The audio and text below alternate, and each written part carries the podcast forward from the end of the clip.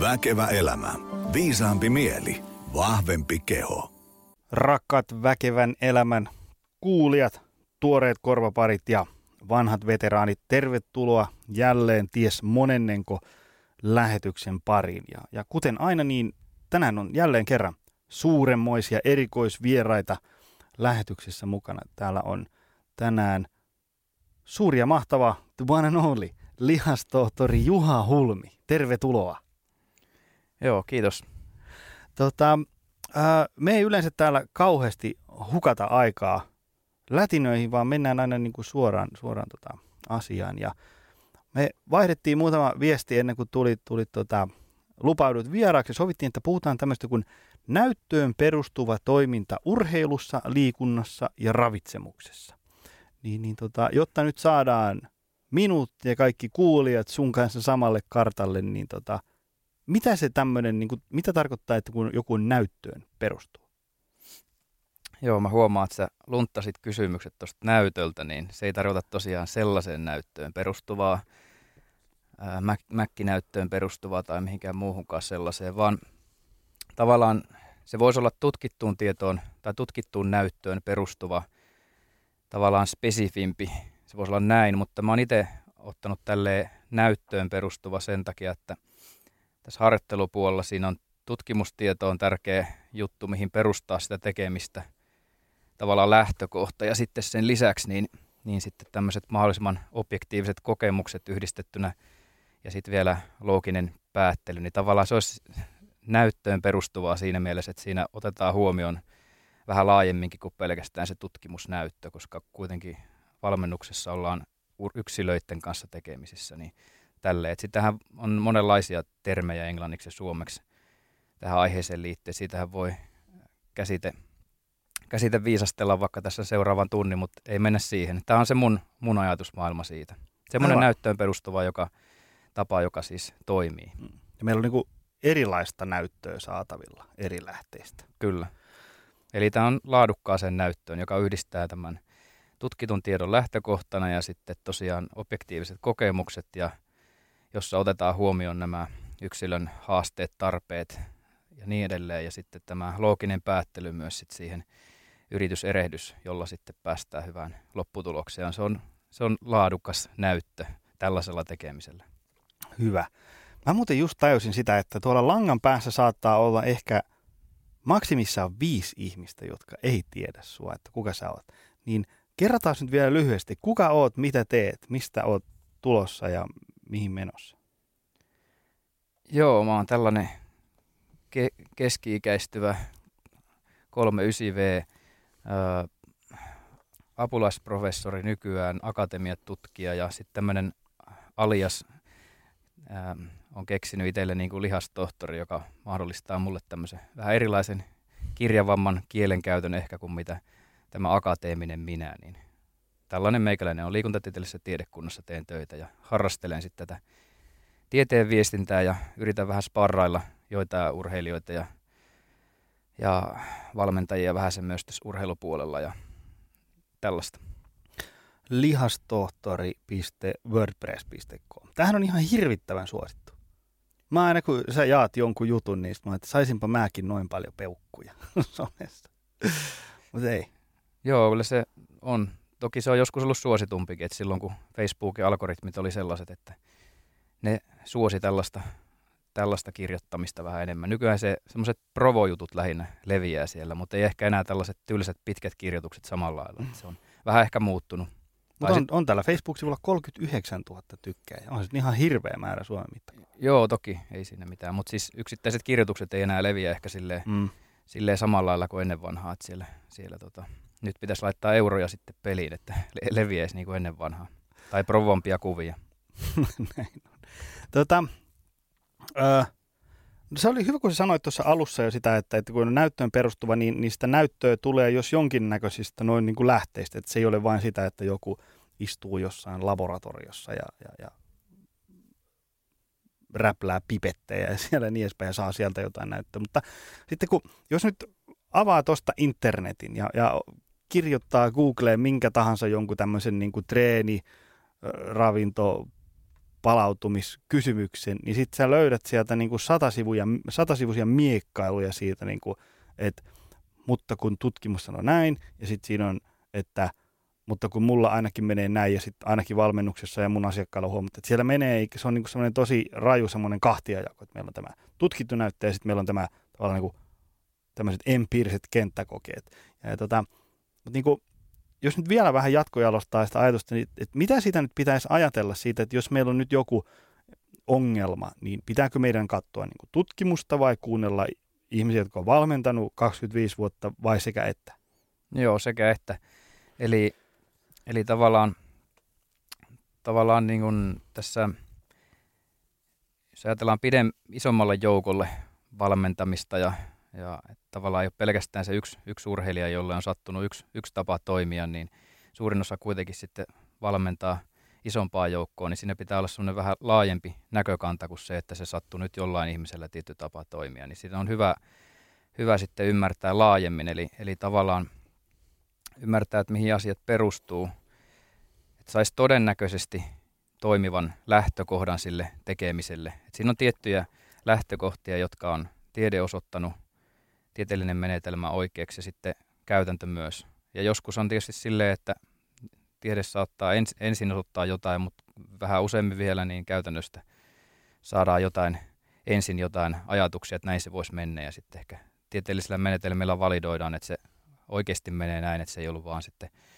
arvaamista. Mutta tosiaan tutkitulla tiedolla saadaan tämmöinen lähtökohta sille tekemiselle. Se ei tarkoita pelkästään semmoisia eh, tutkimuksia, joissa alkuvaiheessa pistetään joku ryhmä treenaa jollain tavalla ja joku toinen toisella tavalla ja sitten katsotaan kumpi on tehokkaampi, vaan se tutkimuspuoli on muutakin, että se on ymmärrystä perusfysiologiasta, energia-aineenvaihdunnasta, anatomiasta, fysiikasta, psykologiasta. Tämmöiset asiat pitäisi myös niin kuin hallita, että vaikka kuntosalilla, että mihin suuntaan se gravitaatio vaikuttaa ja kun tehdään vaikka ää, jotain kiertäjäkalvosimia treenataan, että tavallaan siihen ei niin kuin tarvita mitään tämmöistä pitkittäisnäyttötutkimusta, jossa verrataan kahta ryhmää, vaan sen pystyy niin kuin, kun ymmärtää perusteita vaikkapa fysiikasta ja, sitä, ja sitten anatomiasta, niin ymmärtää, että okei, tämä liike ei kyllä toimi.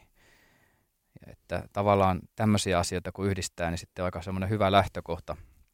Sen lisäksi, että on tosiaan sitten näitä ihan, ihan tutkimuksia, kun joita, joissa asioissa tarvitsee olla tietysti se, se myös sitten se ää, pitkittäistutkimus, jossa seurataan muutamia kuukausia, että mikä harjoittelutapa vaikka toimii paremmin kuin toinen, niin siinä aina se looginen päättelykään ei tietysti riitä, että se on joskus turhan vaikeaa ää, päätellä asioita, niin tarvitaan myös tällaista näyttöä sitten. Ja tietysti tuolla lääketieteessä, ravitsemustieteessä tarvitaan myös, jos vaikka katsotaan ravitsem, ravintolisän vaikutusta, niin kyllä se kreatiinikin vaikutus piti ihan alussa. Ensin näytettiin, että se, kun nautitaan kreatiinia, että se menee verenkiertoon ja sitten näytettiin, että se menee lihakseen ja sitten näytettiin, että mitä enemmän nautitaan kreatiinia, sitä enemmän se menee lihakseen johonkin rajan asti. Ja sitten sen jälkeen se näytettiin, kun siis oltiin tehty eläimillä ensin, näytettiin ihmisille ja sitten sen jälkeen näytettiin vielä viimeiseksi, että suorituskyvyssäkin on hyötyjä. Että tavallaan niin looginen päättely oli siellä jo, että kun hevokse, hevos, hevosilla se on lihaksissa kulkeutuu sinne ja, ja sitten lopulta liha, ihmisillä, niin ajateltiin, että okei, näin se varmaan menee, kun tiedetään, että se on energian lähde meillä lihaksissa. Mutta kyllä se piti varmi, varmentaa kuitenkin sitten sillä tutkimusnäytölläkin, että, että se tosiaan sitten oikeasti parantaa suorituskykyä. Että muuten se menisi vähän arpomiseksi loppujen lopuksi. Että tässä on nyt esimerkki siitä, että kreatiinion tie on ollut tällainen ää, vajaa 30 vuotta, vuotta on se tarina, tarina nyt edennyt ja tilanne on tämä, mikä se nyt on.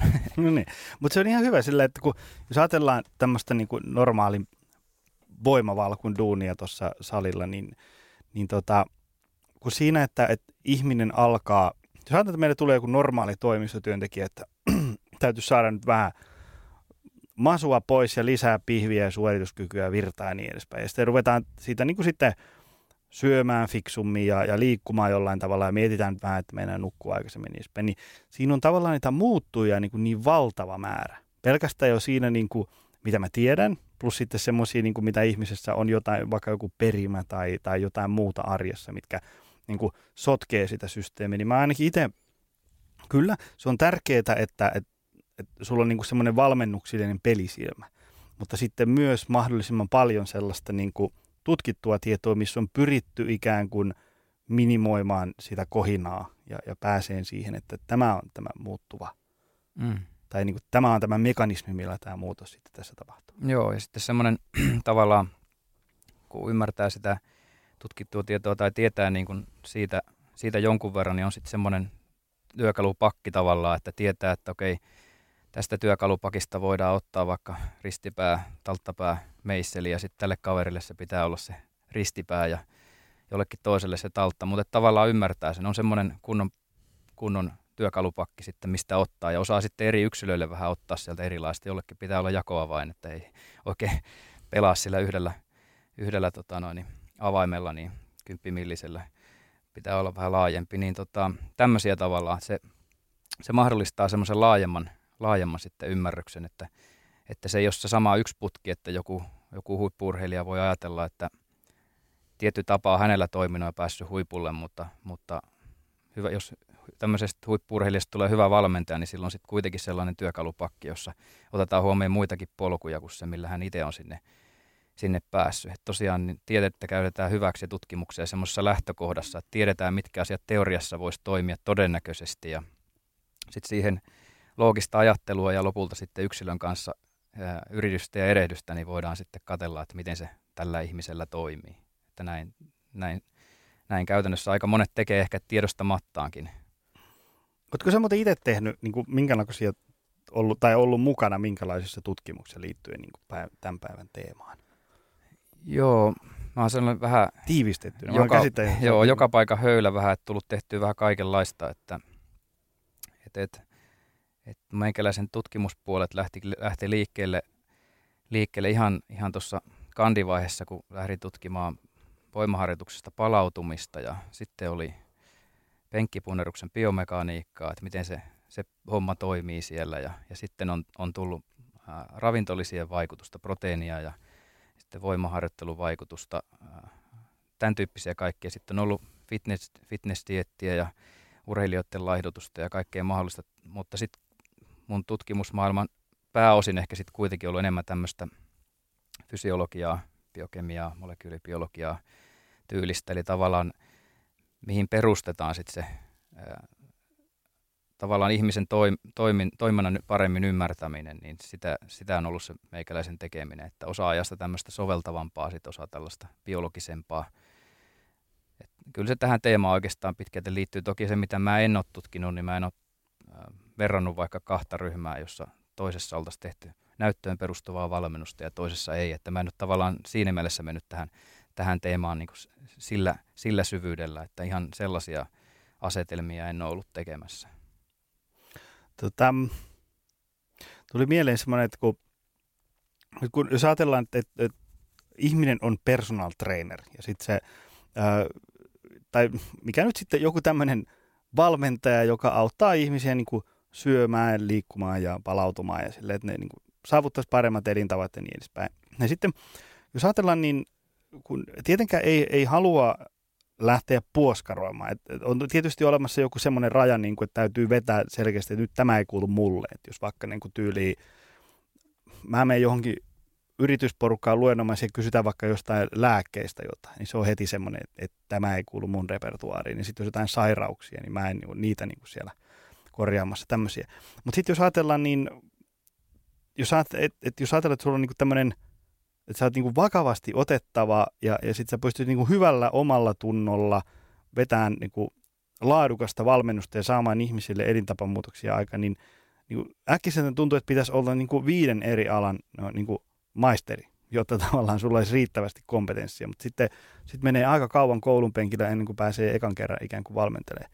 Niin mikä olisi sun mielipide siihen, että, että jos, jos ajatellaan, että joku on käynyt tuossa persoonan jonkun tosi, niin kuin tosi tuhdin personal trainin koulutuksen, saanut sieltä työkalupakin, niin sitten kuitenkin sä et välttämättä ihan hirveästi tiedä siinä kohtaa. Sit versus se, että mitä sä tiedät vaikka 30 vuoden päästä. Niin mitä siitä pitäisi niinku ajatella?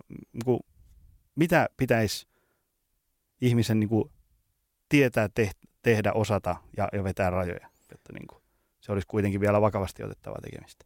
Joo, hyvä ja ha- haastava kysymys varmasti, että, että me itse kukin aina mietitään varmasti vars, varsinkin me, jotka ollaan kovia puhumaan, niin mihin, missä asiassa olisi parempi ehkä olla hiljaa ja missä, missä vaiheessa sitten ei, ei olla hiljaa tai, tai näpytellä näppäimistöä. Mutta, mutta tosiaan jo se rajaveto olisi tärkeää, että, että personal trainer esimerkiksi, niin, niin moni varmaan tiedostaa, että se vahvuus on siellä, siellä sen asiakkaan tekniikkojen viilaamisessa ja ehkä motivoinnissa ja, ja treeniohjelmien tekemisessä ja tämän tyyppisessä, mihin se koulutus niin kun on tarkoitus valmistaa. Ja erityisesti tuonne salipuolelle tuntuu monen, suurin osa näistä PT, PT-valmennuksista olevan. Niin tavallaan silloin, kun ollaan siinä ja sitten ehkä tietynlaisessa kohderyhmässä vielä, että ei olla niin ehkä sairaissa tai, tai, tai ammattikehonrakentajissa esimerkiksi tai huippuurheilijoissa. Että pysyy se kohderyhmä ehkä siinä, mihin se koulutus on valmistunut,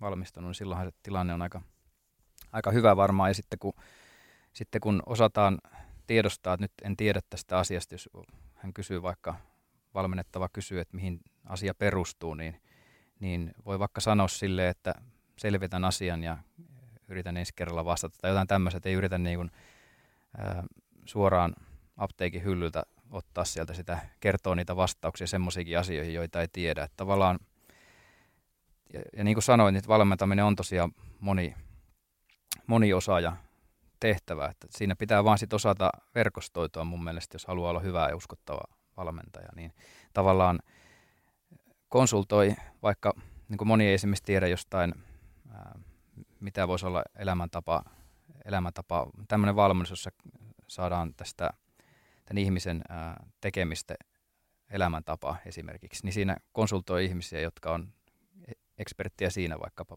motivoinnissa ja käyttäytymistieteissä ja, ja sitten jos on vaikka ravitsemushaasteita, niin konsultoi ihmisiä jossain asioissa siihen liittyen, jotka on siinä eksperttejä ja sitten ähm, niin edelleen oikeastaan. Sitten tavallaan sit on tietysti semmoisia, joissa ei kannata niitä vinkkejä lähteä antamaan, niin kuin tässä oli nämä lääketieteelliset jutut ja tällaiset, että sitten koittaa pysyä siinä sitten erossa, erossa tosiaan sellaisesta joukosta tavallaan, että, että tiettyjä juttuja voi, voi antaa ja olla, valmentaa, mutta siellä on sitten taustalla joku, joku ihminen, lääkäri tai vastaava, joka sitten asettaa tiettyjä rajoja ehkä sille tekemiselle. Että haasteita on, mutta, mutta kun verkostoi ja sit tiedostaa sen oman osaamisen rajat, niin kyllä, kyllä sitten ihan pitkälle pötkii. Oikeastaan se vaatii myös sellaista oman tietämättömyyden ja osaamisen, osaamattomuuden myöntämistä, mikä voi olla hankala ihmisille, jotka kokee, että se ihmisen uskottavuus perustuu siihen, että se osaa vastata niin kuin apteekin hyllyltä jokaiseen asiaan, mutta tota, eihän se silleen kuitenkaan loppupeleissä ole, että, että ihmiset, jotka oli, olisi sellaiset ihmiset, olisi uskottavimpia, jolta tulee se apteekin hyllyltä. Että se on sellainen harha, joka me saadaan valitettavasti, osa, osa varmaan näin ajattelee, mutta, mutta todellisuudessa niin tällainen ihminen, joka apteekin hyllyltä laukoo suoria totuuksia, niin niin se on enemmänkin epäilyttävä kuin uskottava. Se on usein huomannut, kun siinäkin penkissä on istunut tosi fiksuja ihmisiä, niin, niin, kuin e- esittää jonkun, varsinkin mitä niin kuin laajemman kysymyksen, niin kyllä se usein alkaa se vastaus, että no, no, no se vähän riippuu. Hmm. Kun, ei, kun on tavallaan kokemusta ja tietämystä niin siitä, että, että nämä asiat ei ole niin hirveän yksinkertaisia. Niin. Tota, sun kirja Lihastohtori 2 kakkonen on tämä, mikä mulla on nyt kourassa. Ja sullahan on tullut siis ykkönenkin, eikö vaan? Onko ne sun ainoat kirjat vai onko sulla muitakin? Ei. Joo, nämä on nämä tämmöiset niinku, missä mä, aina, niin, mä olin sellaisessa lääkkeet ja lisäravinteet urheilussa kirjassa ja joskus 2007 ilmestyi ja sitten siinä mä olin iso, aika isossa roolissa ja sitten tota, en mä tiedä, ei sitä saakkaan enää varmaan mistään. Sitten on ollut huippu-urheiluvalmennuskirjassa vähän sen mukana, jos parissa kansainvälisessä kirjassa kanssa vähän sen, mutta nämä nyt on ne käytännössä ne meikäläisen omat omat opukset, joihin on, on pistänyt jonkun verran rahkeita. Nämä on molemmat hyviä, koska tota, näissä on niinku, tämä on semmoista niinku vaikeaa asiaa, mutta niin, että jokainen, joka osaa lukea, niin ymmärtää. Nämä on ehdottomasti vahva lukusuositus. Siihen on itse tähdännyt, että, että se olisi näin, että tosiaan ajattelen tämän ää, tiedon, tiedon viestinä sillä tavalla, että tavallaan täällä akateemisessa maailmassa me viestitään aika pienelle yleisölle ja sellaisilla spesifeillä termeillä ja, ja spesifien alojen ammattilaisille. Mä harrastan sitä siellä ja, tai teen työkseni, mutta sitten miten mä ajattelen tätä tieteen viestintää tässä treeni ravitsemuspuolella, niin, niin jotenkin koen tärkeäksi, että se kun kohdeyleisö on muodostunut kuitenkin isoksi, niin se viestintä on myös sellaista, se ei ole yleistajuisen vastakohta, yleistajuton, vaan tämmöinen ihan niin kuin tämmöinen käytännössä ähm, tämmöistä asiaa, jota joka ainut ihminen, joka, joka osaa lukea, niin jollain tavalla osaa sisäistää. Että se on vaativampaa periaatteessa kirjoittaa tällä tavalla kuin sellaista ammattisanastoa käyttäen, koska se, se vaatii vähän riskinottoa, ehkä välillä mutkien vetämistä suoraksikin, mutta, mutta myös sellaista, että pitää, ää, pitää tavallaan osata esittää se asia sillä tavalla, että se kertoo myös siitä, että, että kirjoittaja itse ymmärtää siitä asiasta. Et periaatteessa jos osaa, ajattelee itse pedagogisesti sillä tavalla, että jos osaa jonkun asian selittää yksinkertaisesti vähän niin kuin omalle mummolleenkin, niin sitten sit sen ehkä itsekin osaa sen asian. Tuo semmoinen oppimisprosessi toi kirjoittaminen myös itse kullekin. Niin kuin tiedät varmaan, että se, Joo. se kyllä varmaan kun kirjoitit kirjaa, niin jossain kohtaa aina mietit, että mikä se kohdeyleisö on, että onko se nämä sun omassa treenikuplassa olevat ihmiset, meikäläiset vai, vai onko se laajempi yleisö, niin, niin, niin siinä, siinä joutuu vähän niin kuin olemaan tietynlainen kameleontti sitten ja miettimään sitä joukkoa. Juuri näin. Tota, tuli sellainen mieleen, että vaikka sulla on näitä, vaikka sä itse tutkinut, niin kuin, niin kuin sanoit tuossa aikaisemmin, niin tosi semmoisia hivi-hivi-juttuja ja semmoinen niin kuin, tosi kaukana tästä arjen aherruksesta ja, ja, tota, ja nämä blogipostaukset, nämä on pitkiä kuin nälkävuosia, tämä on niin kuin todella diippejä juttuja, mutta silti tuntuu, että aina palataan kuitenkin sitten lopuksi niihin vanhoihin kunnon perusasioihin. Tota, nyt kun sä oot täällä, täällä mökissä, niin mä käytän tilaisuuden hyväksi ja kysyn, että, että mitä tota, jos ajatellaan, että meillä on, niin kuin, meillä on tämmöinen, että ihminen alkaa laittaa itteensä hyvään kuntoon. On se tarkoittaa se nyt sitten, että sanotaan nyt vaikka, että vaikka rasvaa vähän palaa ja lihasta tulee lisää ja suorituskyky paranee ja voimantuotto paranee ja, ja muutenkin ihmisestä tulee tämmöinen niin iskukykyisempi. Niin, niin tota, ja se tekeminen syömisen, liikkumisen ja palautumisen suhteen on tämmöistä nousujohteista. Mennään niin kuin selkeästi eteenpäin, että se ei ole vain semmoista ajanviettoa. Niin, niin tota, mitkä on siinä kohtaa niin kuin treenin perusasiat? Mitkä on semmoiset asiat, että niistä kun pitää kiinni, niin mennään todennäköisesti osutaan oikeeseen? Joo, mä aloitan tämän vastauksen sillä, että tosiaan meillä tutkijoilla ja sitten toisaalta mediassa saattaa olla sellainen harha, että kun me saatetaan tehdä yksittäisiä tutkimuksia hyvinkin spesifeistä asioista, niin itse kukin, ketkä tutkimusmaailmassa on, niin sitten ne spesifit asiat nousee tuolla mediassa esille, että joku tietty tapa harjoitella onkin nyt sitten maailman mullistavinta tai tietty tapa, tietty ravintolisa tai ja niin edelleen. Niin tavallaan se johtuu vaan siitä harhasta, että totta kai tutkijat haluaa sen oman spesifin tutkimuksensa esille ja media on kiinnostunut tällaisista uusista ja mullistavista jutuista, jotka jotka se haluaa tuoda esiin. Ei se halua tuoda esiin sellaista kokonaisnäyttöä ja perusjuttuja. Se ei vaan toimi niin. Mutta sitten todellisuudessa jokainen uskottava tutkija ja asiantuntija kuitenkin tiedostaa, että ne vaikka olisikin erikoistunut itse johonkin spesifiin juttuun, niin se on vaan osa sitä kokonaisuutta. Et se, se olisi hienoa, kun se oma spesifi juttu, mikä tutkisi, niin se olisi nyt se maailman tärkein asia tässä elämässä. Ja se ratkaisisi kaiken, mutta ei se niin mene, vaan ne on niitä pieniä palasia siinä isossa palapelissä. Mutta tosiaan ne perusasiat sit siinä treenissä, niin, niin mitä ne sitten on, niin, niin tosiaan, ähm, jos sanoitkin jotain nousujohteisuuden tässä, tässä niin, niin nousujohteisuus on tietysti tärkeä varsinkin silloin, jos haluaa kehittyä tai jossain tilanteessa jopa ylläpitää, yllä, ylläpitää tilannetta, että jos, jos aina jatkaa samalla lailla, jossain vaiheessa keho voi äh, muuttua niin tehokkaaksi tekemään jonkun liikkeen, että se ei enää kehitä, vaan se, tai siis ei pysy edes samana, vaan voi jopa heikentyä. Tekee aina jollain enemmän ja enemmän heijaamalla tai jotain muuta vastaavaa. Pitää olla jonkinlainen niin kuin nousujohteisuus siinä kuorm, kuormituksessa. Se on tietysti kehittävässä treenissä, niin, niin tavallaan pitäisi olla itsestään selvä, mutta se jostain syystä tuntuu unohtuvan. Eli monella käy silleen harjoittelussa esimerkiksi, niin kuin itse kullakin, meikäläiselläkin myönnän, niin käy aika usein, että se on semmoista puuroa se treeni mennään sinne salille tai minne mennäänkin ja treenataan silleen peruskovaa aina. Mutta sitten tavallaan kevyet treenit on, on, on ehkä liian kovia ja kovat treenit on liian kevyitä. Eli tavallaan semmoisia todella kehit, kehittäviä hyviä treenejä saattaa olla turhan vähän, kun se on sellaista puuroa. Se on ihan tyypillinen, miten käy, käy treenissä. Eli sinne ei todellisuudessa ole rakennettu sellaista kunnon nousujohteisuutta sinne harjoitteluun, vaan sitä peruspuuroa mennään aina tekemään. Ja, ja, ja, mutta kyllä se, kyllä se näkyy, että kaikki, jotka, jotka joskus on voimaa saanut itselleen rakennettua, niin, niin ne raudat tai joku muu, muu kuormitus siellä salilla on kehittynyt, niin se on siellä olennaista.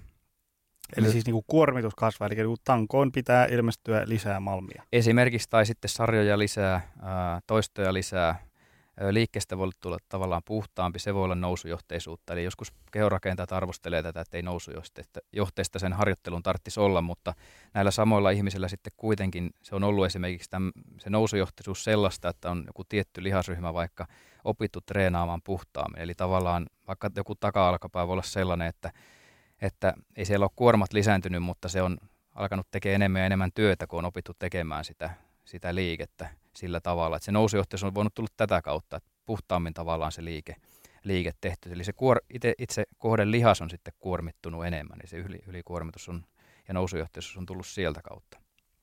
No tämä oli tietysti yksi juttu, mutta sitten monenlaisia muita. Säännöllisyys tietysti, jos halutaan pitkäaikaisia tuloksia, niin, niin ei, ei, se ei riitä, että treenaa kerran, kerran, kerran vuodessa, niin se ei... Se ei tota... Vaikka vetäisi kuinka kovaa. Niin, että vaikka tavallaan se on tietysti säännöllistä, että jos treenaa joka vuosi kerran, niin onhan se tavallaan, tavallaan mutta että semmoista säännöllistä riittävän tiheätä kehittävää harjo- harjoittelua pitäisi olla riittävästi. No sitten jonkinlainen ärsykkeen vaihtelu tietysti, tietysti olisi hyvä olla, että jos tekee aina vaan niitä, niitä minuutin lankutuksia tai, tai vastaavia ää, slaavikyykkyistuskeluja, niin ei niillä niillä sitten kuitenkaan kauhean pitkälle pötkitä, että se ärsykkeen pitäisi jossain vaiheessa muuttua myös, että meidän keholla on tapana tottua, tottua asioihin ja ne ei sitten, keho ei sitten rankase tai kehity, kehity jos, ei, jos ei sitä rankasta välillä, välillä monipuolisemmin. Sitten on tietysti spesifisyys, mikä usein tuppaa unohtumaan, että harjoittelussa, että, että mietittäisiin se tavoitteen asettelu ja treenattaisiin sen mukaan. Että, että tietyt asiat on semmoisia itsestään selviä meille, meille monille, että miten vaikka kestovoimaa kehitetään, treenataan aika kovalla määrällä pitkiä sarjoja lyhyillä palautuksella, mutta sitten joku nopeus on ominaisuutena sellainen, että se tuntuu, että se on vähän niin kuin käänteinen sille, mitä ihmiset usein ajattelee sen nopeuden, nopeustreeni oleva. Että siinä on hyvä maksimivoimapohja ja sitten, sitten sellainen hyvillä palautuksilla – ää, nopeasti tehtyjä räjähtäviä liikkeitä.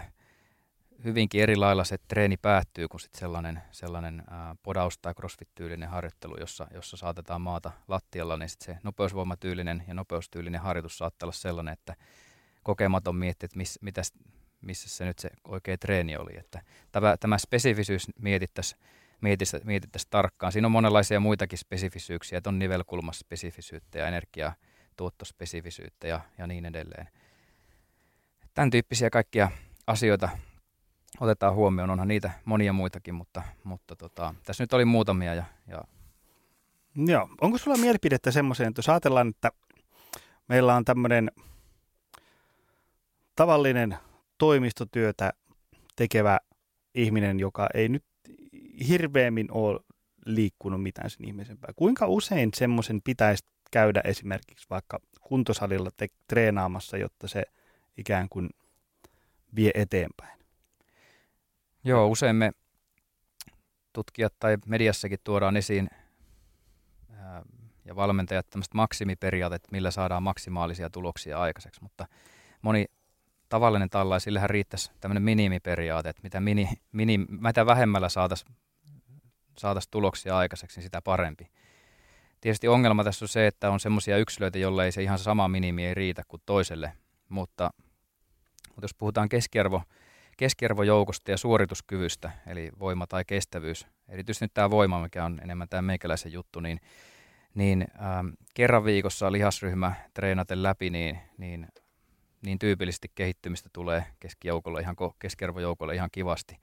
Ja periaatteessa niin kuin yksi sarja per lihasryhmä, niin se on yleensä sellainen minimi, minimimäärä, että silläkin, jos siinä intensiteetti on riittävän suuri, eli kuormat suhteessa maksimiin ja täyttyy nousujohteisuuden tunnusmerkit, eli, eli kuormat, kuormitus lisääntyy viikosta toiseen, niin, niin silloin kehittyy. Eli se yksi, tois, yksi yksi sarja on sellainen. Itse asiassa tota, joillainhan riittää se, että, että käy yhden, yhden kuormituksen tekemässä, siinäkin jo pikkusen voima, voima kasvaa. Mutta käytännössä niin kun, jos ei ole koskaan siis mitään, mitään puristusta tehnyt, niin äm, kerran viikossa, yksi sarja viikossa, niin voi olla sellainen stimulus jo, että pystytään voimaa jossain määrin kasvattaa. Se on niin keskiarvojoukolla. Kaikille ei, tietenkään, kaikille ei tietenkään näin käy, mutta jos on ihan aloittelija, että se ei ole tullut aikaisemmin tehtyä, ja sehän on tämmöistä myös tekniikan sitten opettelua. Toki haastavissa liikkeissä joku jalkakyykky, niin jos sitä tehdään yksi sarja viikossa, niin se ei riitä siihen haastavan liikkeen opetteluun. Mutta mä puhun nyt tällaisista, vaikka jos jollain laitteella treenata, jos ei tarvitse sitä tekniikkaa juuri treenata. Jalkapressi tai ylätalja. Niin, tai niin tämmöisissä niin tyyliin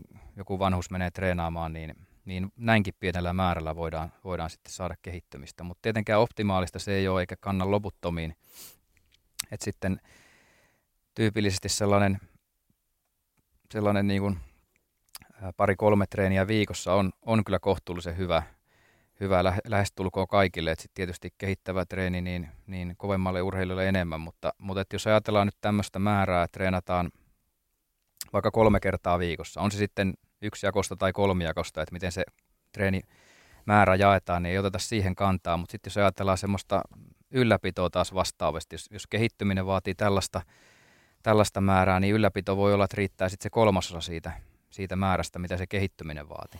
Et se on aika, aika lähellä semmoista yhden kolmasosan nyrkkisääntöä, millä, millä tämä menee. Et se, mitä saavutetaan, niin pystytään ylläpitämään sitten ehkä jollain kolmasosa osa määrällä. Et se nyt ei tarkoita sitä, että jos on kehittynyt sillä yhdellä sarjalla viikossa, että tehtäisiin joka kolmas viikko yksi sarja. Että ei niin, mutta, mutta tota, jos tehdään vaikka kymmenen sarjaa, kohtuullisen kovaa sarjaa viikossa ää, kehittäen, niin sitten pari-kolme kuukautta voi pystyä ylläpitämään semmoisella kolmellakin kovalla sarjalla viikossa, siis jonkun aikaa. Että tämmöisiä ehkä nyrkkisääntöjä, mutta, mutta näitä on vähän harmillisen vähän ehkä vielä tällaisia, että missä on yritetty selvittää, että, että mikä on se minimiannos, mikä, mikä sitten riittää. Että niitä on, näitä tehdään. Mun työkaveri Simon Walker teki kolmisen vuotta tutki tätä aihetta ja vanhemmilla ihmisillä selvitti, selvitti sitä. Ja kyllä se tuommoisella kerran viikossa – muutama sarja, niin, niin sillä suurin osa pystyy jo, jo kehittymään johonkin rajaan asti. Se on aika vähän. Jos ajatellaan sitä, että mitä, jos mennään tuohon torille kysyyn monelta, että paljonko vaatii, niin se on Joo. heti se, että pitää käydä vetämään neljä, neljä kertaa Joo, se on vähän silleen harmi, että kun katsotaan TV-ohjelmia ja mediaa ja mitä liian, niin tulee liikunnasta semmoinen kuva, että, että se pitäisi olla tosi vaativaa ja se on ehkä semmoinen haaste ja lisääntynyt kynnys myös sille liikunnan aloittamiselle ja punttitreenille, että se täytyy välttämättä olla, olla tosi kovaa ja tosi paljon, että niihin sen ei tarvitse olla, että, että mieluummin niin kuin tavallaan miettii sitä minimiperiaatetta sellaisille ihmisille, jotka ei, ei tosissaan ehkä, ehkä pysty heti alkuvaiheessa ihan kaikkeen mahdottomaan. Niin, niin tälleen. Toki tohon, noihin määrin ei ole laskettu tietenkään mitään tekniikan opetteluja ja sellaisia. Niin kuin sanoin, että jos on haastavampia liikkeitä, niin totta kai sitä määrää pitää olla enemmän enemmän, mutta jos, jos tehdään asioita, jotka jo tavallaan osataan se tekniikka, niin silloin ne määrät on yllättävän pieniä. Ja, ja sitten taas maksimikehittyminen niin voi olla ihan valtaisesti suurempaa, että se voi olla 30-50 sarjaa viikossa jollain ihmisellä, että saa maksimikehittymisen aikaiseksi, että, että siellä mennään. Mitäs muuten se, että tota, jos on vasta-alkaja ja menee niin kuin suurin piirtein, se ei ole käynyt niin kuin ikinä su- suunnitelmallisesti nousujohtaisesti salilla, niin Eikö se kehittyminen ole siinä, niin siinä alkuvaiheessa kaikkein suurinta yleensä? Joo, kyllä se on. Että tietysti alkuvaiheessa on, on haasteita, että, että jos treenataan asioita, joissa ei vielä se liikehallinta ja liikkeen tekniikka ole kunnossa, niin silloin tietysti siinä on semmoinen aika pitkä vaihe vielä, että, että milloin sitä oikeasti tapahtuu semmoisia niin muitakin adaptaatioita kuin se taidon, taidon kehittyminen. Mutta tota, siinä vaiheessa, kun oletetaan, että se alkaa niin jonkun verran olla hallussa ne liiketekniikat, niin, niin, niin kyllähän, se, kyllähän se nopeata sitten on. Että, ja tosiaan kun näitä tutkimuksia kun ollaan tehty, niin jos meillä on vaikka hyvin yksinkertainen voimaliike, joku jalkaprässi, tehdään yhden kerran se jalkaprässi. Ihminen tekee ensimmäistä kertaa elämässään sen jalkaprässi, niin seuraavalla kertaa kun se tulee tekemään, se on yleensä vahvempi siinä. Mm. Tavallaan niin kuin tietyt, tietyt, tietty kehittyminen, niin tämmöinen taito-ominaisuudet yksinkertaisissa liikkeissä – ja sitten tämmöiset niin kuin, tavallaan tavallaan, missä vaaditaan semmoista äärimmäistä puristusta, maksimaalista puristusta, jota ei ole koskaan tullut elämässä välttämättä tehtyä, niin kyllä semmoiset hyvinkin nopeasti voi siinä alkuvaiheessa sitten kehittyä, mutta ei siellä tietenkään mitään lihasten kasvua vielä siinä vaiheessa tapahtunut. Et se on vaan semmoista, osataan käskyttää lihaksia ja oikea-aikaisesti oikeita lihaksia ja oikealle lihakselle taas osataan laittaa jarrua, niin se on sellaista kehittymistä, mitä siellä alkuvaiheessa tapahtuu. Ja sitten pikkuhiljaa alkaa tulla semmoisia geneerisempiä adaptaatioita, että tavallaan mitä tahansa liikettä tekee, niin on sitten, ää, sitten vahvempi. Että tavallaan jossain vaiheessa käy niin, että joku vahva mieskilpailija niin on sellainen, että, että vaikka se on elämässään kokeillut kertaakaan rinnalle vetoa, niin se vetää silti kylmitään 200. Että tavallaan voimat on jossain vaiheessa niin kovat, että ei se ole enää juurikaan edes liikespesifiä. Sitten kun on pirun vahva, niin on melkein vahva mitä tahansa tekee. Että. Eli kannattaa tulla vahvaksi. Niin on periaatteessa joo. Joo, tosiaan se, niin kuin, että, että kun itse käy paljon kiertämässä mestoissa, missä suurin osa kuulijoista ei ole kauhean gymiorientoitunut. Eli mä yleensä aina niitä koitan kannustaa siihen, että se, että sä et ole siellä koskaan käynyt on niin kuin omalla kierrolla tavallaan niin kuin hyvä juttu, koska sitten sit kun sä sinne meet, niin tapahtuu ihan eri lailla kuin se, että jos on käynyt 25 vuotta ja haluaa vaikka tuplata voimatuloksensa. Niin hmm. Aloittelijalla menee paljon vähemmän. Tota, no mitä sitten? Siinä oli treenin perusasiat, mitä sitten niin kuin ravinnon perusasiat? Mitä on niin kuin sellaiset, että jos nämä unohtuu, niin ei, ei hyvä heilu? Tämmöisestä liikkuvasta ihmisestä, jolla on tavoite kehittyä tai lisätä massaa, vähentää massaa, niin energiansaannista lähtee kaikki liikkeelle. Se, se usein unohtuu, että ajatellaan silleen, että esimerkiksi vaikka urheilijalta, en tiedä tutkimuksia muista kuin kestävyysurheilijoista, mutta kestävyysurheilijoista urheilijoilta tehty haastattelututkimus, jossa on kysytty, että kysytty erilaisia kysymyksiä, niin mä en nyt muista tarkkaan, mutta se oli jotain tyyliin 20-25 prosenttia niistä urheilijoista, ää, muistaakseni se lukema oli jotain sellaista, kun oli sitä mieltä, että ää, vitamiineista saa energiaa esimerkiksi. Ja tavallaan niin kuin tällaisia virhe, virheajatuksia, kun on, on, on tavallaan niin urheilijat, hyvin monet, siis paljon suurempi osa vielä tämmöisistä lajeista, jossa ollaan vähemmän tietoisia ehkä ravitsemuksesta. Voi olla 50 prosenttia jossain, jossain lajissa voi olla ihmisiä sellaiset, jotka ajattelee, että syömällä tälleen siististi ja puhtaasti ja paljon suoraventoaineita, niin se riittää, riittää siihen omaan tekemiseen. Mutta valitettavasti se ei kuitenkaan silleen mene, että tavallaan ensimmäisenä pitäisi miettiä, että sitä energiaa saisi riittävästi siihen omaan Eli lajiin. kaloreita siis. Niin, käytännössä ne. joo, kilokaloreita tosiaan, että se, jotta, jotta se ollaan semmoisessa jonkinlaisessa balanssissa, että, että se treeni sitten kehittää ja palautuu siitä treenistä ja jaksaa treenata taas ja kisasuoritus olisi optimaalinen ja niin edelleen. Että tavallaan mä näkisin ja oikeastaan lähes kaikki asiantuntijat aina, aina sanoo, että kyllä se energiansaanti on sitten kuitenkin siellä se olennaisin. Myös sitten jos haluaa laihduttaa, niin energiansaannin pitäisi olla pienempää kuin kulutuksen. Loppupeleissä se tulee sitten siellä. Että se on oikeastaan kaikkein tärkein, jos puhutaan tämmöistä liikkujasta, joka syö perushyvin. Toki sitten suojaravintoaineet on äärimmäisen tärkeät. Puut, puutoksia ei tietysti saisi olla. Että Mitä on suojaravintoaineet? No vitamiinit, kivenäisaineet, nyt hivenaineet lähtökohtaisesti, mutta sitten on esimerkiksi vaikka proteiini on sellainen, että jotkut kokee, että esimerkiksi proteiini on suojaravintoaine, vaikka se varsinaisesti noihin edellisiin kuuluu. Et siinä on, se on lista, lista ää, pääosin asioita, jotka ei, ei ole ää, makroravinteita, proteiinit, hiilarit, rasvat, alkoholi, pois lukien tämä proteiini, joka joissain ajatuksissa ajatellaan myös suojaravintoa, koska on pakko saada, saada sitten jonkun verran, verran kuitenkin. Mutta tavallaan ne on tosi tärkeitä ja, ja jos oletetaan, että puutoksia ei ole, niin, niin, niin ne, on, ne on hyvin tärkeitä. Totta kai sit, jos on puutteita suojaravintoaineessa, niin se nyt ei sitten tietysti auta, että jos syön enemmän energiaa ja enemmän ja enemmän, niin ei se, ei se sitten automaattisesti korvaa sitä, sitä puutosta. Et totta kai joku voisi ajatella, että suojaravintoaineiden sellainen saanti, jossa ei tule puutostiloja, että se olisi ehkä kaikkein tärkein. Ja ehkä, ehkä näin voisi sanoakin, mutta, mutta kun ajatellaan nyt tämmöistä urheilijaa, niin tyypillisesti lähdetään tässä energiansaannista sitten kuitenkin liikkeelle. No ottamatta kantaa, mikä on tärkeimpiä ja vähemmän tärkeää, niin, niin sitten seuraavaksi voidaan miettiä näiden jälkeen, tietysti joissain olosuhteissa voi tulla tämä neste, nestemääräys on, on kuuma, kuumat olosuhteet, hikoileva urheilija, ihminen kyseessä, mutta mut niin peruspunttitreenissä niin yleensä tämä neste ei tule sitten ihan vielä tässä, kun se on lähinnä niin kuin itsestään selvää, että se juominen on riittävää yleensä, yleensä ehkä pois lukien vanhemmat ihmiset tai jotkut, joilla on ongelmia tämän juomisen kanssa. Että sitten aikaisemmin yleensä, tai seuraavaksi tässä listasta tulee tyypillisesti tämä makroravintokoostumus, tämän energiansaannin ja suoravintoaineiden jälkeen, että tavallaan mietitään sitä makroravintokoostumusta sen oman, sen urheilijan oman äh, omien mielihalujen ja toisaalta sitten sen lajin vaatimuksien kannalta, että minkälainen se sitten on. Että, että tota, siinä on huomattaviakin eroja, eroja sitten tavoitteiden välillä ja jopa ihmistenkin välillä, että minkälaisella syömisellä päästään pitkälle ja myös siinä sitten se ajoitus, että onko se kilpailuun ja harjoitukseen valmistava syöminen vai, vai tota, joku tietty harjoituskauden vaihe, niin nämä kun ottaa huomioon, niin makroravintokoostumuskin on, on tärkeä, vaikka siinä on semmoiset perussapulonat, millä lähes kaikki pääsee kohtuullisen pitkiin tulo, hyvin, hyvin tuloksiin. Ää, sitten usein nousee, nousee listalla tosi korkealle joillain ihmisillä ravintolisät ja ravinnon ajoitus.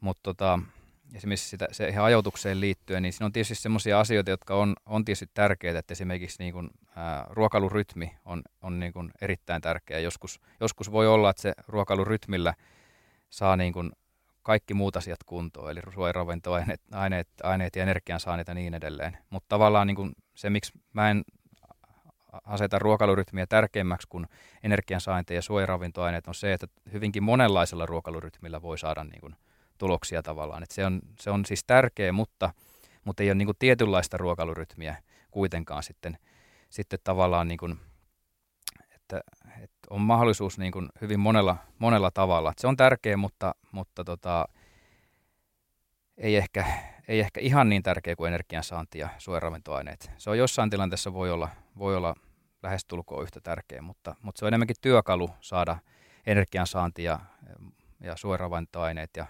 aineet kuntoon. Sitten tämä ravintolisäpuoli, niin, niin ää, siellä on tiettyjä ravin, ravintolisia, jotka, joista on hyötyä, jos on, on esimerkiksi puutteita jostain vitamiineista esimerkiksi, niin ilman muuta tämmöisessä tilanteessa on, on, on hyödyllistä, hyödyllistä sitten nauttia näitä, näitä lisiä ja sitten tietysti tietyt urheilijoille tietyt ravintoliset voi olla hyödyllisiä. Joku Mitä kreat- ne muuten on? Joku kreatiini, beta niin voi olla jossain tilanteessa, voi olla ää, natriumpikarbonaatti jossain tämmöisessä hapotuslajeissa, se on tämmöinen hap- happamuuspuskuri. Voi olla ää, tämmöinen typpioksidistimulaattorit, eli tällaiset punajyrimehut ja vastaavat. Siitä on kohtuullisen hyvä näyttö nyt vastaava kuin beta-alaniinista. Ähm, tämmöisiä. Sitten proteiinilisät treenin jälkeen voi olla, treenin jälkeen tai ennen nukkumaan menoa voi olla sellainen että tiettyjä, tietyt asiat vähän, vähän kehittyy tehokkaammin. Tämmöisiä tiettyjä juttuja, sitten joku sinkki jossa esimerkiksi, kun on tulossa kipeäksi, voi olla nopeuttaa toipumista. On tämmöisiä, tämmöisiä juttuja tosiaan, tosiaan sitten jonkun verran.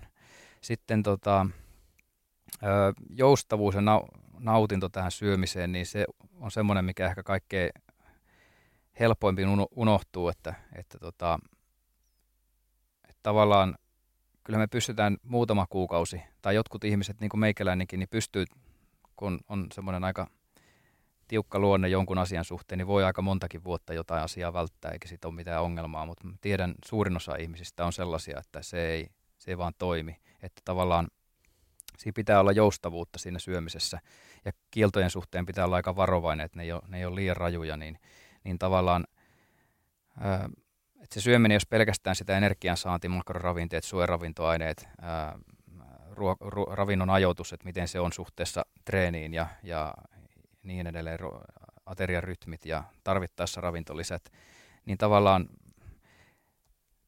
nämä on niin semmoisia asioita, mitä, mistä usein puhutaan, mutta sitten tavallaan se, että siitä tulee semmoinen elämäntapa ja jotta se oikeasti sitten kehittää, niin, niin kyllä siinä pitäisi olla niitä nautintoja ja joustavuutta, jotta sitten eri tilanteissa pystyttäisiin muokkaamaan sitä myös sitä syömistä. Et meillä, on, meillä on aina mahdollisuutta vetää niitä pakasterasioista samoja ruokia välttämättä. Ehkä jollain ihmisellä on, mutta, mutta suurin osa meistä ei pysty sellaiseen, niin se, meidän tilanteet elämässä muuttuu ja se on hyvä, kun meillä on jonkinlainen joustavuus. Ja sitten myös se, että ymmärretään, että se syöminen on vaan osa sitä kokonaisuutta, jolloin se nautinto, nautintopuoli sitten olisi sinne myös mukana. Nimenomaan, ja kyllä se niinku pitää olla kivaa, siis niinku jos ajatellaan varsinkin niinku tavallisia sukan kuluttajia, jotka olisi kiva saada niin kuin hyvään kuntoon, niin se on tosi tärkeää, että se, että usein vaikka kun tekee itse treeniohjelmia, niin kyllä sinne tulee heitettyä mausteeksi vähän jotain, mitkä ei nyt ole tavallaan kehittymisen kannalta superoptimaalisia, mutta mä tiedän, että kun tämä heitetään tänne mukaan, niin tämä tyyppi käy kahdesti mm. viikossa ja varmasti.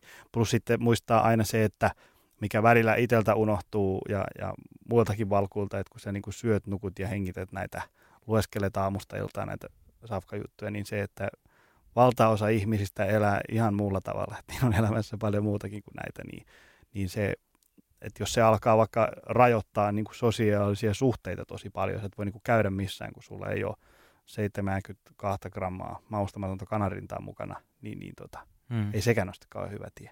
Joo, kyllä. Mutta tosiaan toi lista noista perusteista, niin ne on tavallaan semmoisia semmosia niin kuin, vaikka autoihmisille, että, että tosiaan siellä ei ihan ensimmäisen sitä vannetta lähdetä, lähdetä miettimään, että, että mietitään sitä polttoainetta ja moottoria ja turvallisuutta ja ajettavuutta, nautintoa, tällaisia asioita, asioita vähän ehkä enemmän ennen kuin sitä, mille se vanne näyttää. Vanne on nyt vain esimerkki jostain tämmöisestä, tämmöistä näyttävästä kikkailusta, on se sitten treeni tai, treenissä tai ravitsemuksessa, että, että tota, nekin on ihan ok. Voi olla, että on kiva, että on näyttävät vanteet, mutta, mutta tavallaan se, että se ei ole kuitenkaan se perusta pohja, mille sitä hommaa, hommaa luodaan, niin se olisi, se olisi tärkeää pitää mielessä. Juuri näin. Mitä sitten, meillä on vielä tämä kolmas sektori, palautuminen. Mikä on palautumisen perusteet? Joo, nyt vaikka sanoin, että meikäläisen tutkimusmaailma lähti liikkeelle tästä voimaharjoittelusta palautumisen tutkimuksen kanssa, niin niin tavallaan ne palautumismetodit, niin niitä en ole, en ole itse hirveästi, hirveästi tutkinut, että vähemmän kuin sitä itse treeniä ja ravitsemus, ravitsemusta. Ja yksi syy, miksi en ole niitä ihan niin paljon tutkinut, on se, että, tota, että, että näyttö, näyttö tavallaan, tai miksi en ole siihen keskittynyt ihan niin paljon, niin siihen ei ole tavallaan semmoista samanlaista näyttöä, näyttö edes olemassa, että, että tavallaan miten sitä varsinaista palautumista tehostetaan. Että tavallaan on niin, tiedetään hyvin, että mitä on ne treenin peruskomponentit ja mitkä on ne ravitsemuksen komponentit, mutta nyt se palautuminen, niin, niin siinä mennään jo niin sen, verran laajalle alueelle, että se ei ole enää sitten tämmöinen li, liikuntafysiologia ja urheiluravitsemus tieteestä kiinnostuneen, kiinnostuneen juttuja. Että siellä on, siellä on sitten tällaisia niin hyvin monimutkaisia kokonaisuuksia, että se elämäntilanne ja uni ja, ja muu. Totta kai itse se ravitsemus on siellä taustalla ja jossain määrin myös sit se treeni, siis minkälainen se treeni oli, niin se vaikuttaa siihen, että miten palaudutaan. Mutta näitä on näitä keinoja. Siellä on hierontaa ja on kylmähoitoa ja tosiaan elämäntilanteeseen vaikuttamista. Siellä on, siellä on stressin minimointia, työelämää, lapset, ää, stressi, uni, elintavat, alkoholi, tupakka ja niin edelleen. Näillä on monenlaisilla asioilla vaikutusta. Ja mitä nyt tutkimuksia on tehty ja yritetty tämmöistä niin keinotekoisesti nopeuttaa palautumista erilaisilla keinoilla. Että siellä, on, siellä on putkirullausta ja siellä on äh, hierontaa ja äh, kylmäkuumahoitoja ja vaikka mitä, niin aika vaikeaa se on se vaikuttaa siihen palautumisen nopeutumiseen. Et ehkä näinkin hidast, hel, hidastumiseen löytyy kyllä keinoja. Et niitä on näitä just tota stressaamista ja huono uni ja hyvä syöminen päin seiniä ja niin edelleen. Mutta se, että saataisiin tavallaan siitä perushyvästä palautumisesta vielä parempi palautuminen, niin tavallaan se ei ole ehkä meikäläistä edes niin paljon kiinnostanut, kun tavallaan kun jotenkin ajattelee itse se fysiologina se homman niin, että se mikä niin perushyvässä tilanteessa, kuinka hyvin palautuu, niin silloin kun hommat on kondiksessa, niin siihen ei oikeastaan edes tarvitse hirveästi vaikuttaa siihen asiaan. Mutta sitten kun on sellainen tilanne, että vaikka vaikka pelataan Lätkän S-finaaleja, niin, niin seuraava peli on kahden päivän päästä tai päivän päästä, niin sitten semmoisessa tilanteessa tietysti siellä pitäisi saada sitten se palautuminen niin nopeasti kuin mahdollista. Mutta semmoisessa perus salijampan kehittävässä harjoittelussa niin ei tarvitse tota puolta niin kuin samalla stressata silloin, kun se elämäntilanne on kunnossa. Mutta sitten tietysti, kun on tämä tilanne, että on näitä elämässä näitä ongelmia, niin, niin, niin ne pitäisi tietysti laittaa kuntoon. Ja mä väitän, että teikäläinen on e-, enemmän sit siihen siihen niin kuin käytännön puoleen perehtynyt, että mitä, mitä siellä sitten laitetaan kuntoon. Että, että tavallaan, tavallaan tässä tuli niitä, listasin kaikenlaisia asioita, jotka vaikuttaa siihen, mutta, mutta tota, hyvin moni asia on sellainen, joka vaikuttaa sitten siihen subjektiiviseen palautumisen tunteeseen. Että esimerkiksi niin kuin on tutkittu näitä palautumisen nopeut, nopeuttamista, just näitä hierontaa ja kylmäkuumahoitoja ja, ja vastaavia, mitä näitä nyt on, niin venyttelyä ja sitten tämmöistä kevyttä aktiivista palauttelua ja niin edelleen, niin ei ne tyypillisesti sitä voiman palautumiseen juuri kuitenkaan vaikuta. Et se on semmoinen subjektiivinen palautuminen, mihin sitten vaikuttaa. Et esimerkiksi hieronta näyttää auttavan siihen. Ja se on tietysti ihan kiva, jos on vaikka lätkäpeli seuraavana päivänä, niin, niin tota, on se kiva tietysti tuntuu silleen, että seuraavana päivänä olisi vähän fiilistä. Hyvä, parempi fiilis urheilla, niin se voi olla ihan semmoinen toimiva tapa sitten, sitten saada se urheilija kuntoon, että mieli on jo, jo kunnossa ja tälleen. Mutta että se on vähän silleen hankala, hankala juttu, että se, niin kuin, silloin kun kaikki on kunnossa, niin sitten periaatteessa niin kuin, siihen palautumiseen ei enää niin kuin hirveästi ää, ole tehtävissä samalla tavalla. Et ne on tämmöisiä perusjuttuja, ne laitetaan kuntoon ja sitten tavallaan jos ne ei ole kunnossa, niin tavallaan mietitään, että mikä niistä ei ole kunnossa. Mm, mm. sekava vastaus varmaan, mutta Eikö ehkä mä, ymmärsit mä, sen tavallaan, mä pyöritin sitä vähän hassusta suunnasta ehkä. Eikö mulle tuli just mieleen se, että, että sitten tavallaan kun perusasiat on kunnossa, eli, eli kun meillä on se, se kuormitus siellä ja se on mietitty fiksun niin kuin, mm. intensiteettiä ja määrää ja niin edespäin, ja, ja sitten syödään ja nukutaan, niin ei siihen sitten hirveästi ole sen lisäksi enää tehtävissä. Ei oikein. Ehkä mä ajattelin asiaa silleen, että tavallaan ne kaikki olisi kunnossa ja sitten tavallaan mitä sieltä sitten. Mm. Mutta tyypillisesti sä tiedät sen, kun mietitään näitä asiakkaita, niin sehän on, mitä on itse ymmärtänyt, niin se on aika persillään usein se, se puoli, oh, että, oh. että tavallaan mä elän sellaisessa kuplassa, jossa nämä on kunnossa. on tottunut tasaiseen, tasaiseen yöuni ja tämän tyyppisiin juttuihin ja, ja tota, muuta. Ainut mikä stressi on itsellä, tai ongelma itsellä on ehkä niin on tämä epäsäännöllinen työelämä välillä tulee tehtyä liikaa töitä ja, ja välillä stressaa silleen, että kun on niin innostunut kaikista asioista, tekee, tekee tosiaan töitä liikaa, niin se on oikeastaan se palautumista heikentävä tekijä, mutta lähtökohtaisesti niin, niin, niin tota, jälleen kerran tässä ne on hyvin perusjuttuja, että ei ole tosiaan osoitettu millään erityisellä kikkailulla, että niillä pääsisi yhtä hyvin tuloksiin kuin, kuin sit näihin, näitä perusasioita paremmaksi laittamalla. Joo, mä muistan jossain, niin kuin, olikohan se niissä, että, että jos vetää niin kuin treenin jälkeen vai palkkarissa vai missä se oli niin kuin antioksidantteja, mitä ja sillä koitettiin. Niin kuin, mm.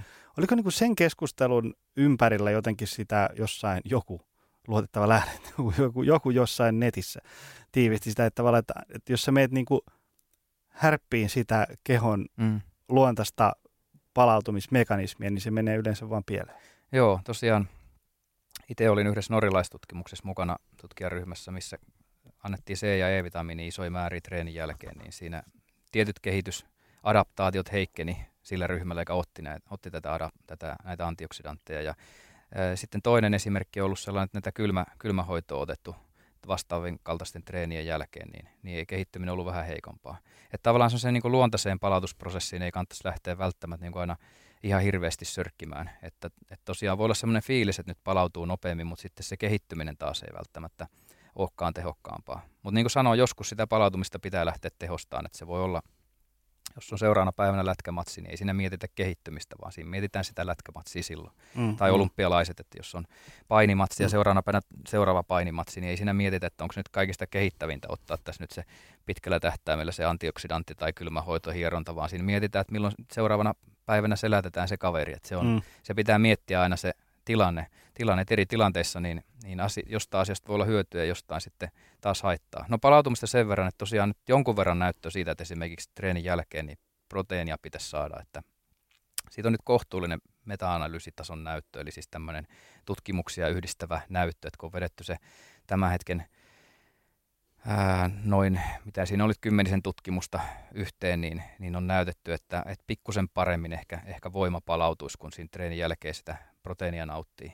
Ei välttämättä ole väliä, että onko se heramaitoproteiinia tai jotain muuta proteiinia, mutta että jotain, jotain proteiinia nauttii, ettei ihan pelkästään treenin jälkeen silloin illalla niin jotain patonkia syö, niin, niin, niin siitä on näyttö, että se nyt sitten vähän nopeutus. Meilläkin on yksi tutkimus nyt julkaisematta, missä, missä oli tällainen, tällainen, oliko se nyt 12 tuntia sitten nopeampi se palautuminen tai jotain, jotain sellaista keskimäärin, mutta kuitenkin se voi olla jonkun mielestä ihan merkittäväkin, niin, niin, niin niin, niin meillä oli ihan huippurheilijoilla tämä meidän tutkimus, mutta katsotaan milloin me saadaan se kirjoitettua se juttu. Mutta tämmöisiä juttuja tavallaan on, että se on harvinaisia, että on sitä suorituskykyyn pystytty vaikuttaa. Mutta ilmeisesti se, että energia saa riittävästi ja proteiinia riittävästi, niin se vaikuttaa siihen, että seuraava treeni sitten pystytään tekemään vähän, vähän taas aikaisemmin. Ja sitä kautta ehkä jos treenataan pikkusen tihemmin, niin muutaman vuoden päästä niin ollaan muutaman kilon vahvempia.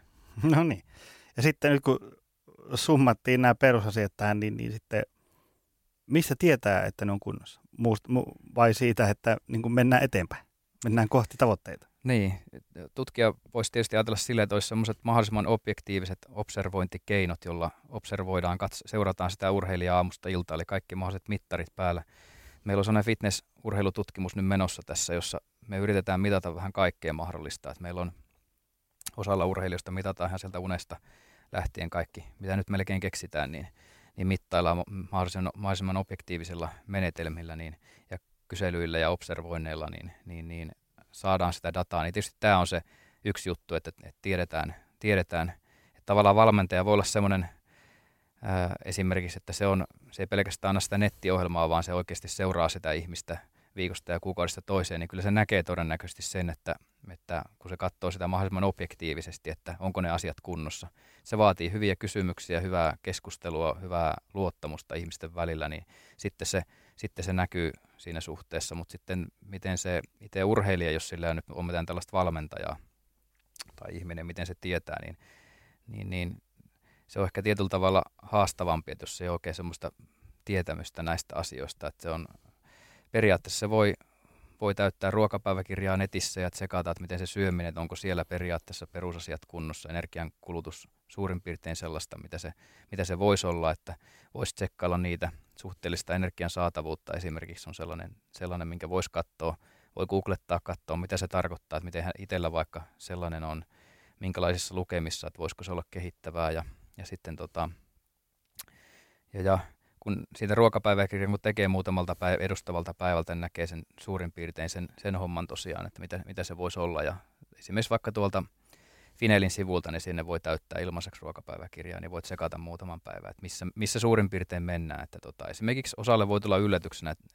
hiilareittenkin määrä, että voi olla, että alkaa piivuttaa aika nopeasti ja sitten ihmettelee, että mikä tässä nyt mättää, niin voi olla, että semmoinen 2-30 prosenttia on tuollainen perusmökkiruokahiilareita, mitä sinne tulee koneeseen. Että se saattaa olla yllättävän vähäistä sitten, ja sitten se energian saantikin saattaa muodostua yllättävän, yllättävän vähäiseksi. Niin tämä voi olla vaikka ongelma jollain palloilella esimerkiksi, että joka yrittää syödä liiankin puhtaasti silleen, että se on lähinnä semmoista salaattia, niin, niin sieltä huomaa, että no perskele, että ei sitä hiilaria ehkä siihen lajiin olekaan sitten riittävästi. Tai joku, jolla, jollain voi olla toisinpäin. Ja treenissä sitten tietysti samalla lailla, että observoimalla ja miettimällä, miettimällä suhteessa, suhteessa muihin, niin, niin niin sen asia, se asia pitää tehdä. Mutta tosiaan hyvä valmentaja, niin kun se observoi, haastattelee, tulkitsee sitä ihmistä, niin kyllä se sitten periaatteessa näkee, että onko nämä hommat, hommat kunnossa. Ja jos se ei ole, niin sitten tietysti ei kehitty, eikä kehity, niin sitten voi alkaa miettiä, että missä niistä palikoista se homma prakaa.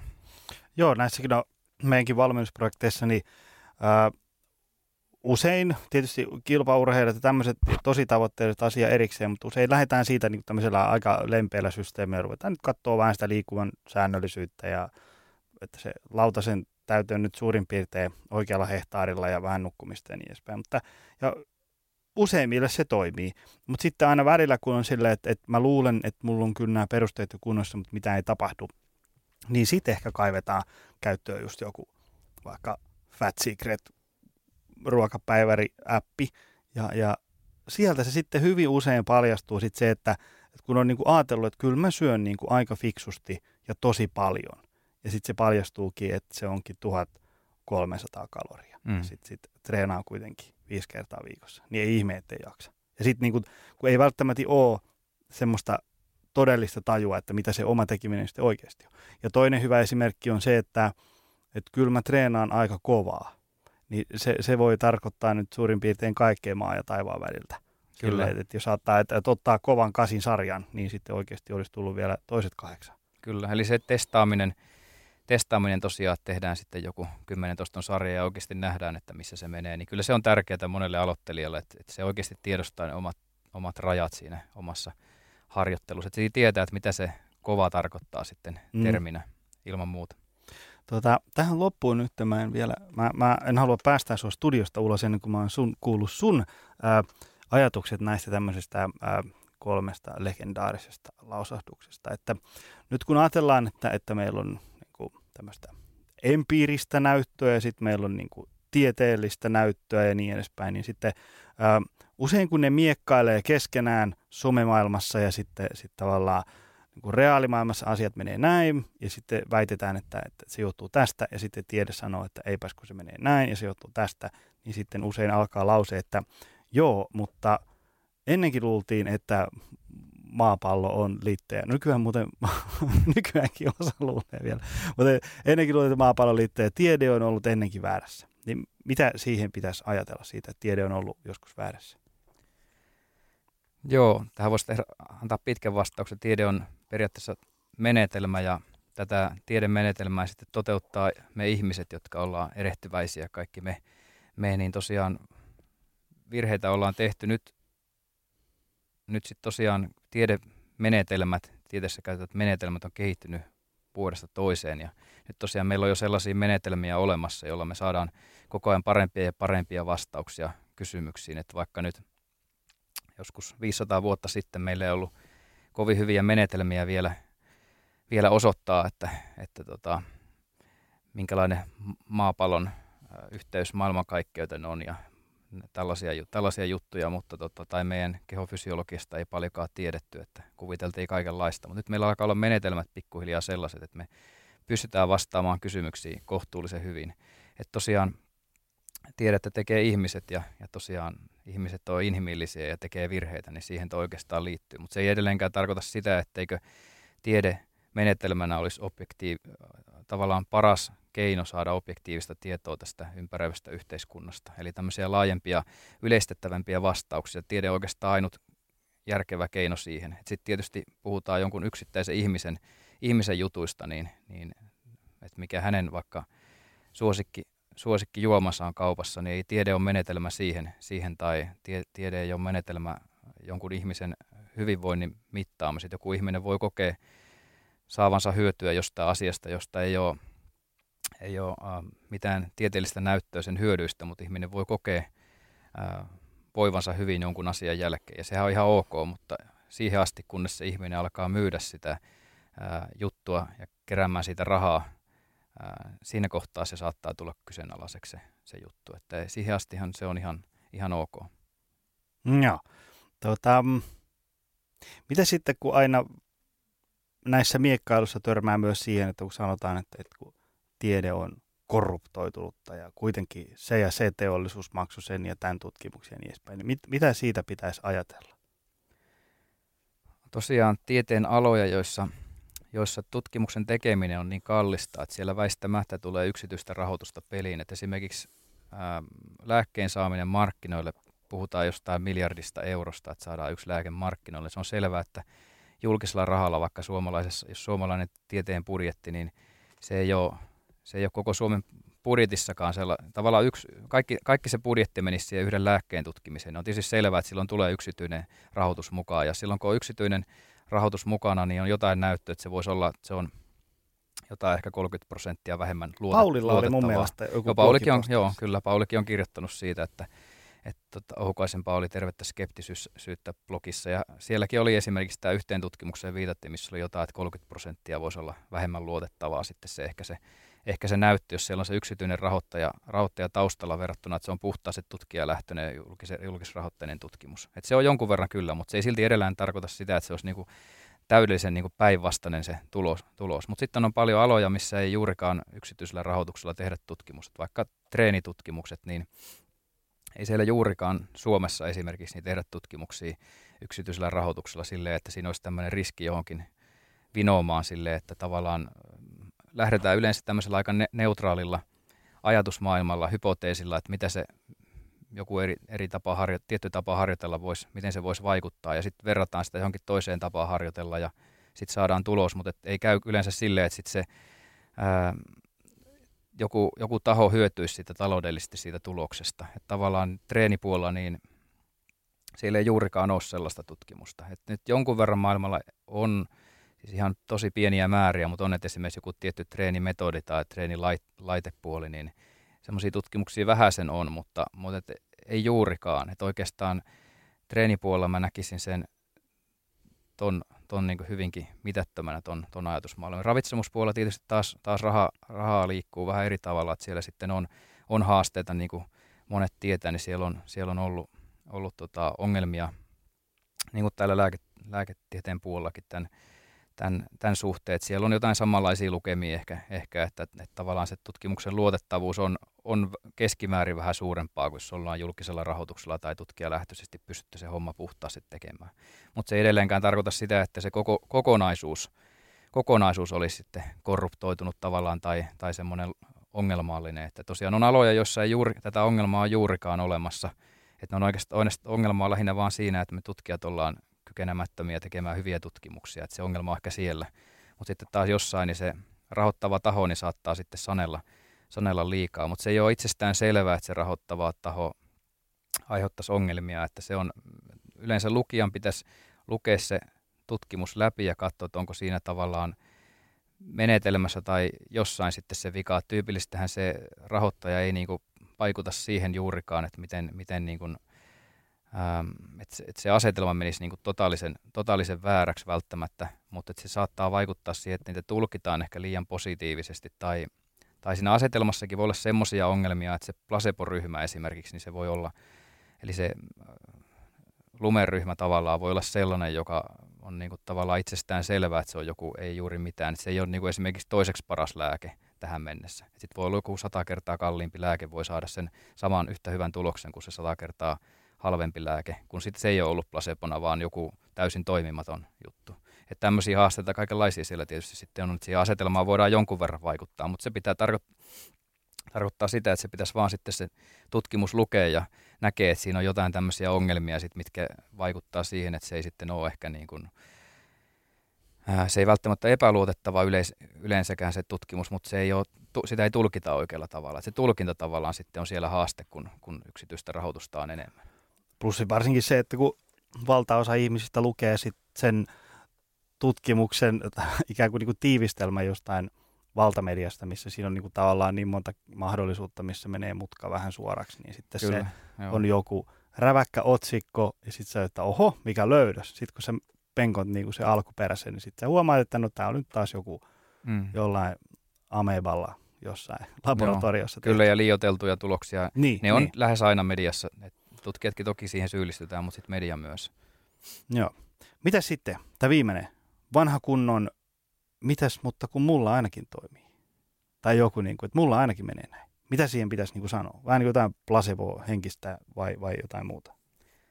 Niin tosiaan, jos nyt ajatellaan, että mulla ainakin toimii, niin, niin jos se on objektiivisella tavalla mitattu, että vaikka, vaikka on, on aloittanut sen äm, jonkun ravintolisan käytön jossain tietyssä tilanteessa ja sitten vaikkapa voimatasot kasvaa sitten tietyn jakson aikana. Ja se on mitattu sille objektiivisesti, että se on joku liike, se on luotettava se mittaus, niin se, se on niin jo kohtuullisen luotettava, että tällä ihmisellä se homma on sitten toiminut. Öö, ongelmaksi voi muodostaa moni asia, tosiaan se, se, että onko se mitattu luotettavasti, onko siinä ää, ollut semmoinen alkutilanne, joku, joku, että ajan kanssa se homma olisi joka tapauksessa parantunut, että on ollut vaikka huono tilanne, hirveä stressi päällä ja kaikki päin persettä, niin tavallaan mitä tahansa tekee, niin olisi sitten parantunut. No sitten on tietysti sellainen, eli tämä on tämmöinen ajan vaikutus tai odotuslista vaikutus tai mikä tahansa terminä vastaava.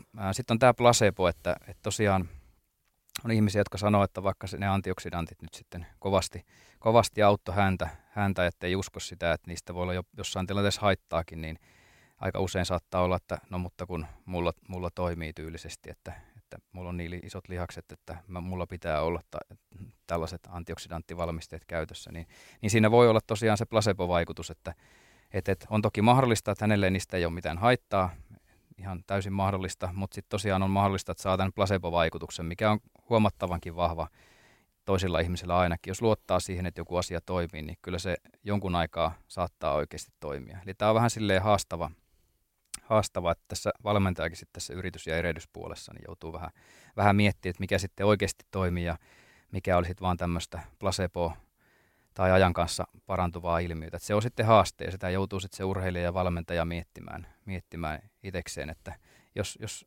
systemaattisesti kuukaudesta toiseen joku asia toimii, niin sitten ehkä, ehkä se ei välttämättä aina, aina pelkkää placeboakaan ole, mutta, mutta vähän vaikea juttu, juttu sille, että, mutta joka tapauksessa niin tavallaan se yksilön kokemus, niin sitä ei pitäisi rinnastaa laajempaan joukkoon niin, että se ehdottoman varmasti toimii muillakin ihmisillä. Että oikeastaan se on siinä se olennainen juttu. Se saattaa toimia, mutta, mutta, mutta jos tutkimukset sanoo toista, niin pitäisi sitten olla, olla vähän kriittinen ja ymmärtää, että, että, on todennäköistä, että se ei mullakaan toimi, mutta, mutta, mutta nyt on vaan semmoinen, että tämä odotusvaikutus tai placebo tai joku muu on ehkä sitten ollut täällä taustalla tai huonot mittausmenetelmät, että, että, että ei ole todellisuudessa ehkä kehittymistä sitten tullutkaan. Hienoa. Kiitos. Meillä on tässä reilu tunti vierähti ja, ja tota noin, niin kiitos tästä. Tää saatiin tota,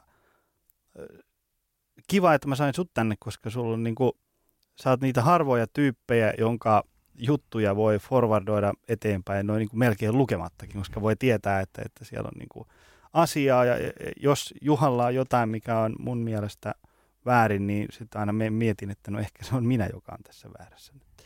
Tota, mistä sun juttuja voi seurata lisää muualta kuin Lihastohtorin blogista?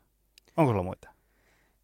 Joo, tosiaan se blogi ja Facebook-sivu ja sitten nämä pari kirjaa ja mun omalla nimellä Instagram-sivukin, että sinne joskus tulee laitettua jotain, jotain, jotain asioita, niin siellä voi käydä, käydä sitten, ähm, joo, mulla on työpaikan kotisivu ja jotain tämän tyyppisiä. Tämän tyyppisiä Mikä sinne on osoite? En mä tiedä, ei sinne varmaan kannata, kannata välttämättä mennä, mutta mä voin sen sulle antaa sinne.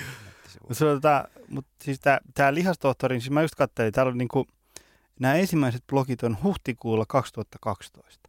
Joo, kyllä. Että jos niinku tänään aloittaa lukea, niin aika kauan saa lukea, että pääsee maaliin. Niinku, nämä on pitkiä ja kattavia, todella mainia. Joo, ei kysellä. Mä paljon häpeä niitä vanhoja juttuja. Että kyllä ne edelleen kohtuullisen hyvin, hyvin pätee. on siellä varmaan jotain, mikä pitäisi jo poistaakin, mutta en mä oon jaksanut. Mainio. Hei tota, kiitos vielä kerran, että tulit studioon. Tämä oli antoisa setti. Kiitos, oli mukava jutella. Ja kiitos kaikki siellä langan toisessa päässä. Nähdään taas ensi viikolla. Moi! Tutustu lisää aiheeseen optimalperformance.fi ja opcenteri.fi.